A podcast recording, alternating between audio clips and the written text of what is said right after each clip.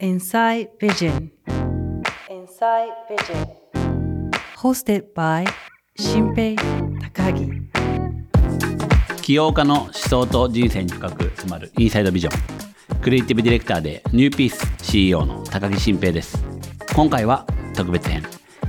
株式会社キャンプファイヤー代表取締役社長、コ CEO 家入一馬さんと語り合う後編です。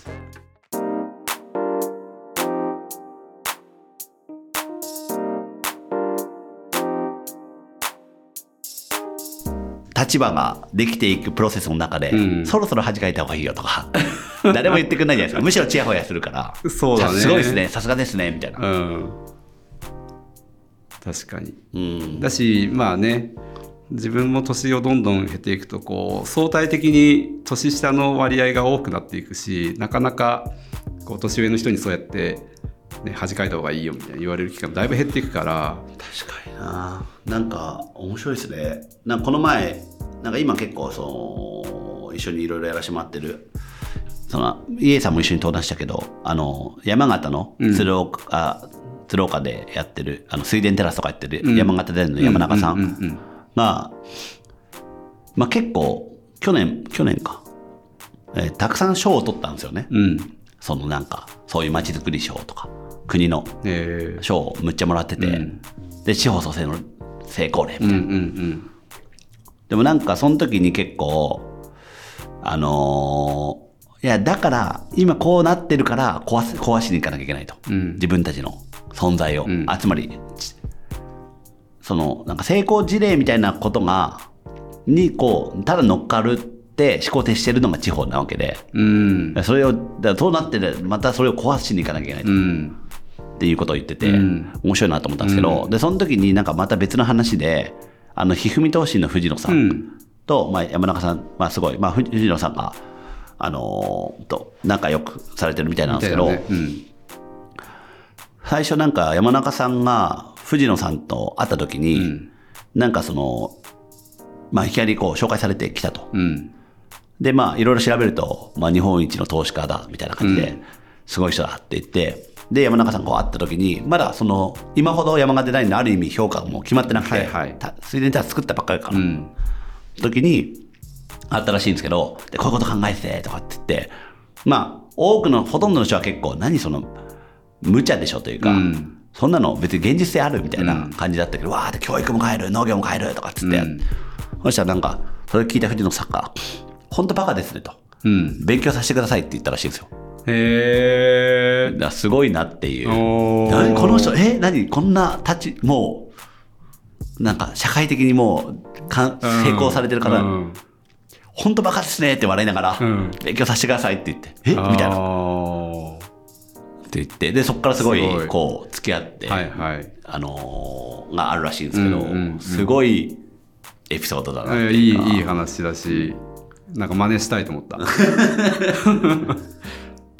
お、なるほどね。確かに。でもそうだね。なんか、これ前も話したか分かんないけど、うん、ベース立ち上げた鶴岡くんとか、はい、僕からしたらもう一回りぐらいしたのね、うん、後輩というか、元リバテメンバーだし、うん、だけどもう本当に最近はもう彼から学ぶことめちゃめちゃ多くて、うん、だからなんかそうやって常にその自分の下の世代から学べるっていうのはなんかめちゃありがたいことだなみたいな。確かに、うん、なんかいつまでも学び続けることできるなっていうのはすごく、はいはい、ある意味ありがたいなというか。確かにすごい思うよね。こうなりたいみたいなのがやっぱずっとなくて、これは本当にないんだよね、若い頃から。こういう人、例えば具体的にああいう人になりたいな、こういう人になりたいなとか、うん、こういう自分になりたいとかあまりないんだよ、うん、でずっと、本当になんか足元見て歩いてきてる感じというか、なんか今だその、ね、例えばキャンプファイヤー立ち上げたっていう時も、ペバボっていうものが一旦、卒業して、で、クリエイター、誰でも自己表現ができる世界を作るみたいなのをペパボっていう会社でやってきて、うん、でじゃあ次に何やるべきかってことを考えた時に、じゃあ最初の一歩を踏み出す人とか、表現クリエイター、表現者、クリエイター、アーティスト、そういった方々の活動を応援できる、それがなんか思いとともにお金とともにっていう感じで応援できる、じゃあサービスを作ろうみたいなところからこう、じゃあキャンプファイヤーっていうのをやろうみたいな、で、ただその活動に紐づく形で自分自身も視野が広がってきたし、歩いてきたけど、なんかこういう風になりたいみたいなベースでこうやってきたわけではない、なんかこういうことやってきたから次こういうことやるべきだよねみたいな中 で自分はこういう、これまでの人生を踏まえると今これ自分がこれやるべきだよねみたいな、なんかそういう感じなんだよね、どっちかっていうとね。だからあんまこうなりたいああなりたいみたいなものがないままこう来たっていうのもあるので、なんか今更そうねこうないんだけど、何の話だっけ。でそれは なんか別になくていいんじゃないですか、もうね、昔はそのないのがコンプレックスな時期もあったけど、確かにもうこの年齢になると、これはこれでいいやみたいな感じではある。一方でなんか、ないから別になんかできないわけじゃなくて、イエイさんの場合結構衝動的にやりたくなることってあるじゃないですか。あ、そうだね。なんかいきなりなんか作るとか、非常になんかハマるみたいな、それをちょっとそれをこう出せる範囲をちょっと広げれば、なんかそのなんか何やりたいんだっけみたいなこととかのなんか変なぐるぐるが、煮詰まり方が解消される気もしますけどね。だからその小説書いて。続かないかもしれないけど出してみるみたいなこととか。あですね。ちょっとそれ途中でもいいんじゃないですか。なんか完成してから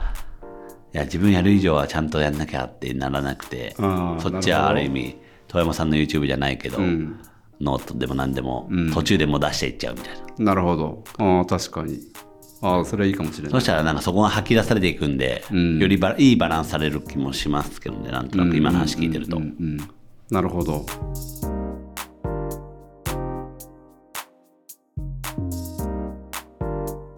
昔ほど確かに、若い時はまだそれがこう衝動でやってた感じもあるな。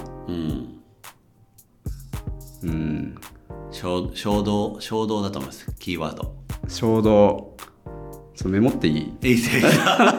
衝動っていう言葉を。これ衝動ね。衝動だと思うんですね。衝動確かにないね。ないというか衝動か、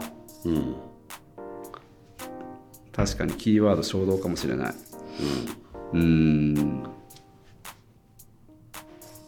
今時代的にもそういう感じなのかな、っていう気がする。僕らだけじゃなくて、もちろんなんかいろんな時差とかあれはあるでしょうけど、なんか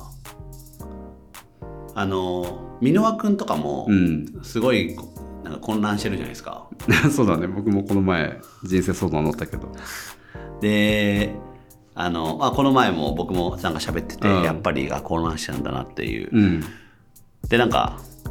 いいおとなしい存在、なんかなんだろう、落ち着いた文化人になろうみたいな感じとか、なんか立場になろうみたいな感じだったけど、やっぱ無理だったってので反発ですげえ飲んじゃって、暴れちゃって、でなんかそこからやっぱり破滅に向かってダッシュっていう今自分のキーワードになって戻ってるんですねでそれやってくんだってやって、でそっからすごいアイデア出てきて、でもういろんなこと今なんか新しいレベル立ち上げるとか、なんか結構出してますけど、なんか結構、衝動っていう言葉は本人は言ってなかったけど、そういう感じ戻ってきて、やっぱ戻った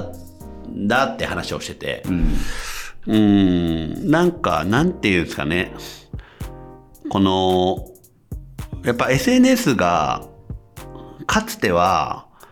ツイッターのつぶやきじゃないけど思い思いにこうやってて、そんなの別に気にしなかったと思うんですよ、本当になんかくだらないことつぶやいてたじゃないですか。そうだね、どこどこなみたいなとか、何なんだよとか、気にしなかったのがやっぱりある意味でこう相関社会的な感じになって、そうだね、どちらかというといかに期待に応えるかとか、そういう期待値調整のゲームまでは行ってないかもしれんけど、まあ、極めてそれに近いものが起きてて、うんうん、やっぱりそれが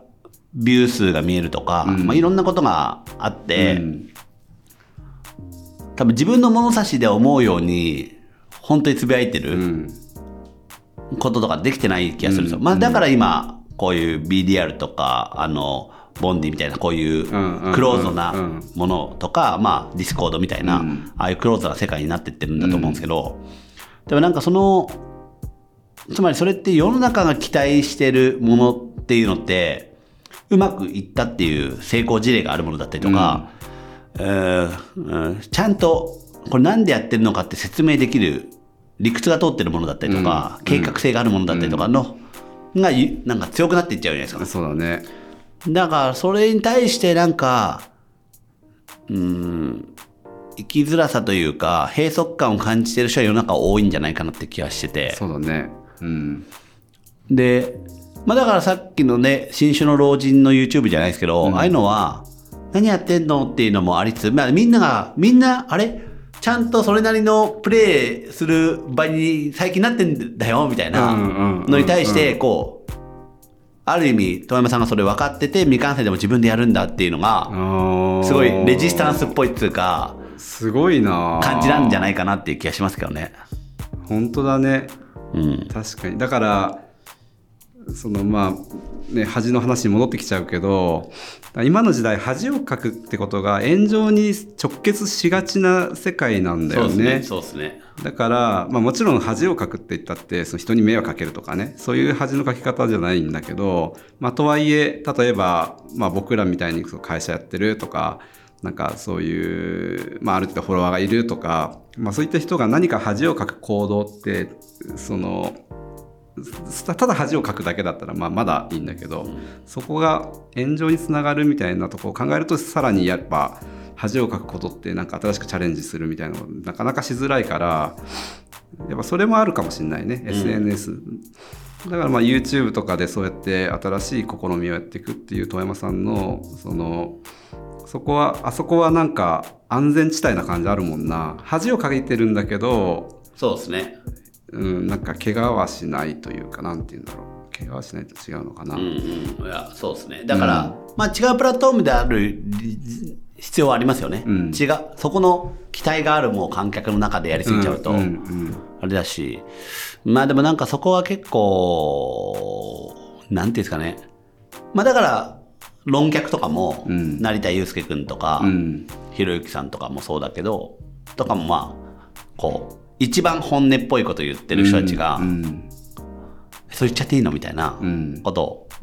言っちゃう人たちがこう支持得てるのも気持ちいいんでしょうね、うんいいね、みんなが空気読み合ってる世界になってるんで、うんう